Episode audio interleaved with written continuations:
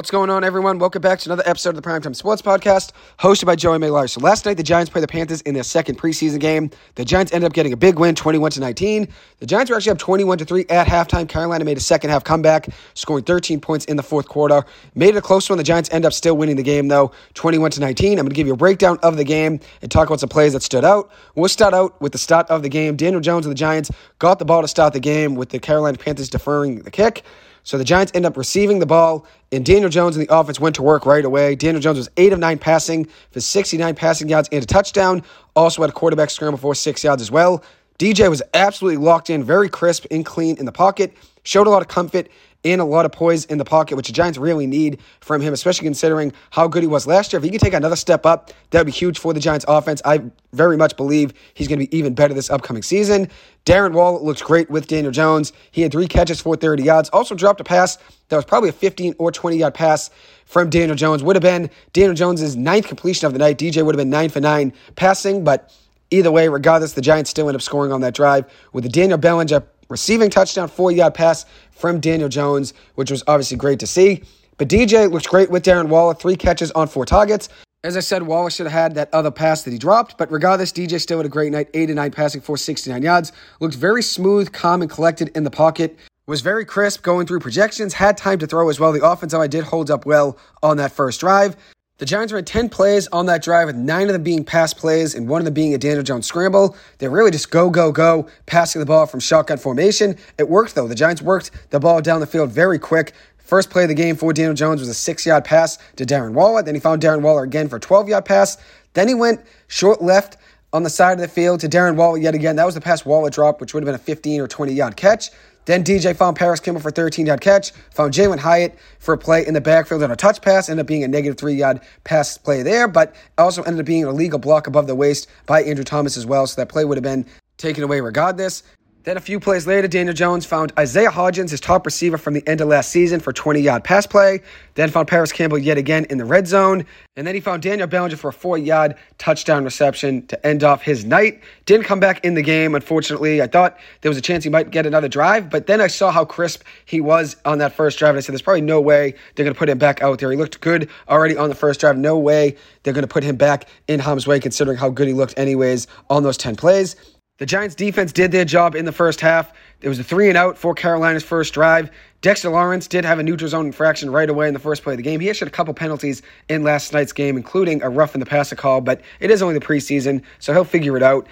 In the Giants' second offensive drive of the night, Tyrod Taylor came in. It was a three and out, but in his third drive, he found Jalin Hyatt for a 33 yard touchdown reception. Tyrod Taylor stayed in the pocket on that play, got absolutely drilled trying to get rid of that ball. Ends up finding, though, Jalin Hyatt for the 33 yard touchdown reception in the end zone. Hyatt did have to wait for it, but luckily still brought the ball in. He actually had a drop right before that, so it's good to see him recover and get the touchdown on that corner route. He lost the safety completely on that route. That's a play the Giants are probably going to use a lot during the regular season. His speed is just electric. Found a way to get open on that rather easily. He had four catches on the night for 35 yards and a touchdown. He stood out, obviously, and then Isaiah Hodgins led the Giants in yards, two receptions for 45 yards. He ended up playing probably about the whole first half for the Giants. It was great to see Sterling Shepard back on the field last night since tearing his ACL last year. It's been 11 months since he was last on a football field playing in a competitive game.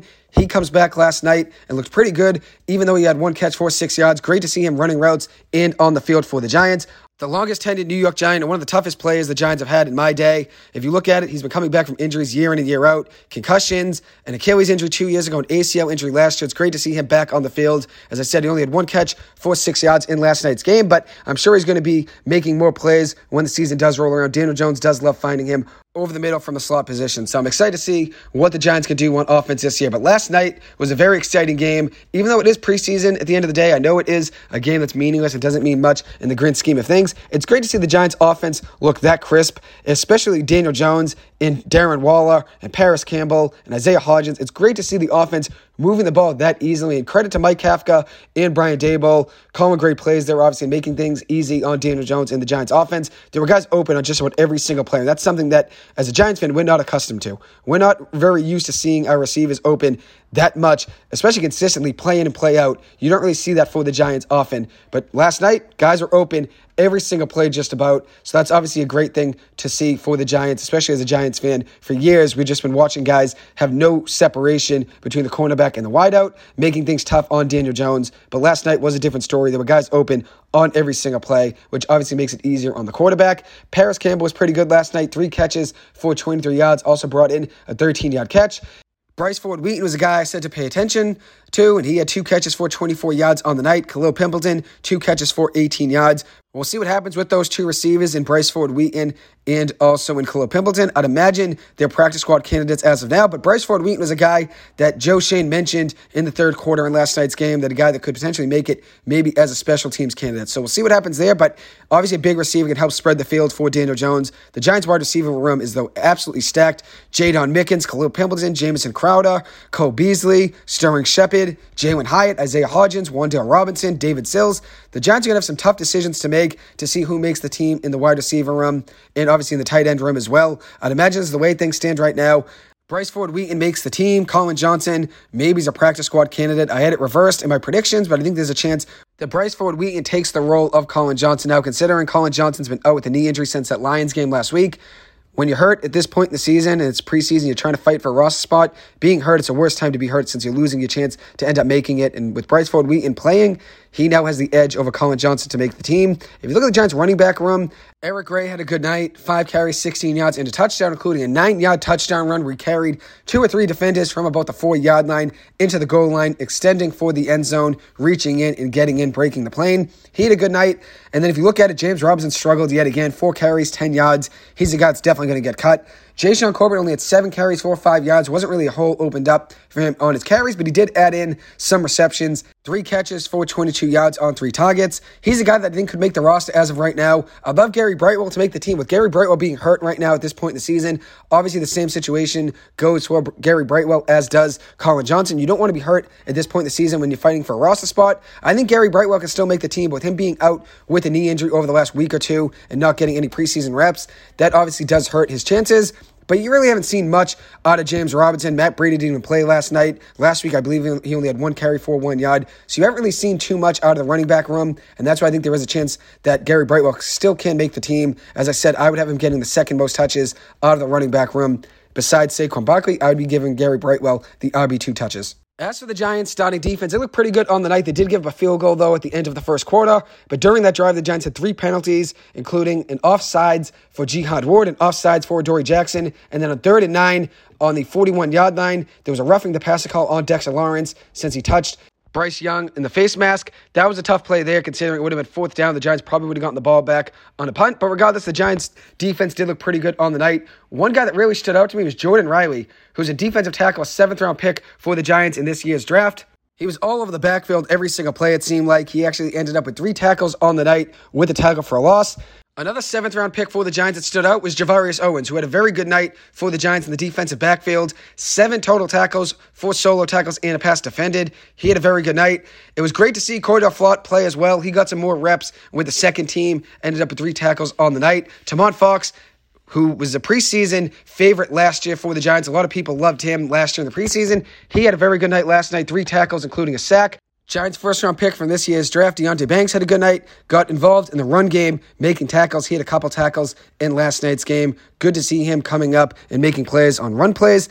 Kayvon Thibodeaux had a sack last night. Great to see him get around the edge. Just about consistently, it seemed like Kayvon Thibodeaux got around the edge in two or three straight plays, ended up with a sack on the night. And then one other play that stood out to me was Carter Coughlin for the Giants. He had a couple pass breakups in last night's game and a tackle. He's got still fighting for a roster spot's been on the team now for two or three seasons. I think ends up making the team. He's made it consistently over the last three years as a special teams candidate and then has come in in some third down situations. I think ends up making the team yet again this year. Had two good pass breakups last night.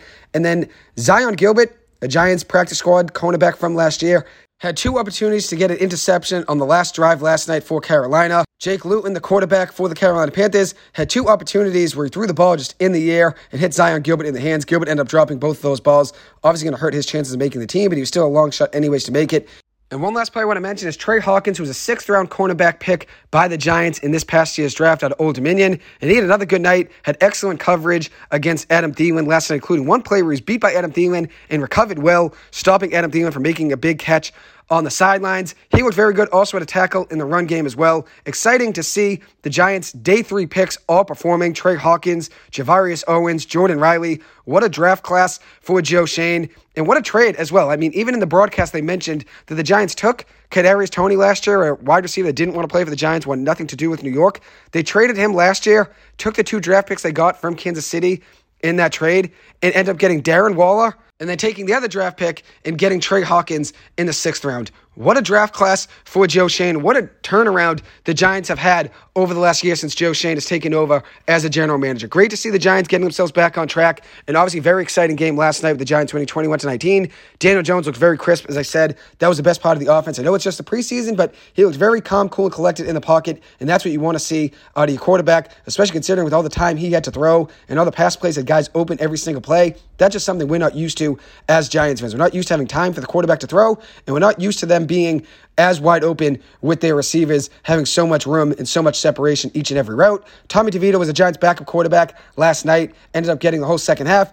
I liked what I saw out of him again. He actually had a play where he should have went down in the backfield for negative, maybe four or five yards. Ends up staying up and somehow getting back to the line of scrimmage and getting something out of nothing on a play where the Giants should have lost four or five yards. He was 9 of 11 passing in last night's game with 88 yards. Going to be a practice squad player for the Giants, probably, nevertheless. But regardless, he does give it his all every single possession. I liked what I've seen out of him as a backup quarterback for the Giants. Obviously, Tyrod Taylor is the backup role already locked up, considering Tyrod Taylor did have a good night last night as well. 9 13 passing, 90 yards, and a touchdown. Did get sacked a couple times last night. Did add in three carries for 21 yards, including a 16 yard scramble. But great night for the Giants last night. Their last preseason game will be next Saturday against the New York Jets on NFL Network. I'll give a preview of that game and probably talk about the Giants during the week as well. But, anyways, that's my recap of the game and a whole summary of plays that stood out to me. Obviously, the Giants' offense was one of the brightest spots of the game. Big win for the Giants, nevertheless. But seeing the offense move the ball that consistently and that easily is obviously something that all Giants fans are going to be excited about. And that's something we're not really used to, as I've said now about 100 times already in this episode. Anyways, I will conclude this episode. Thank you guys so much for taking the time to listen to this. As always, I appreciate it and hope you guys have a good one. Enjoy your weekend and take it easy. I'll see you guys in the next episode.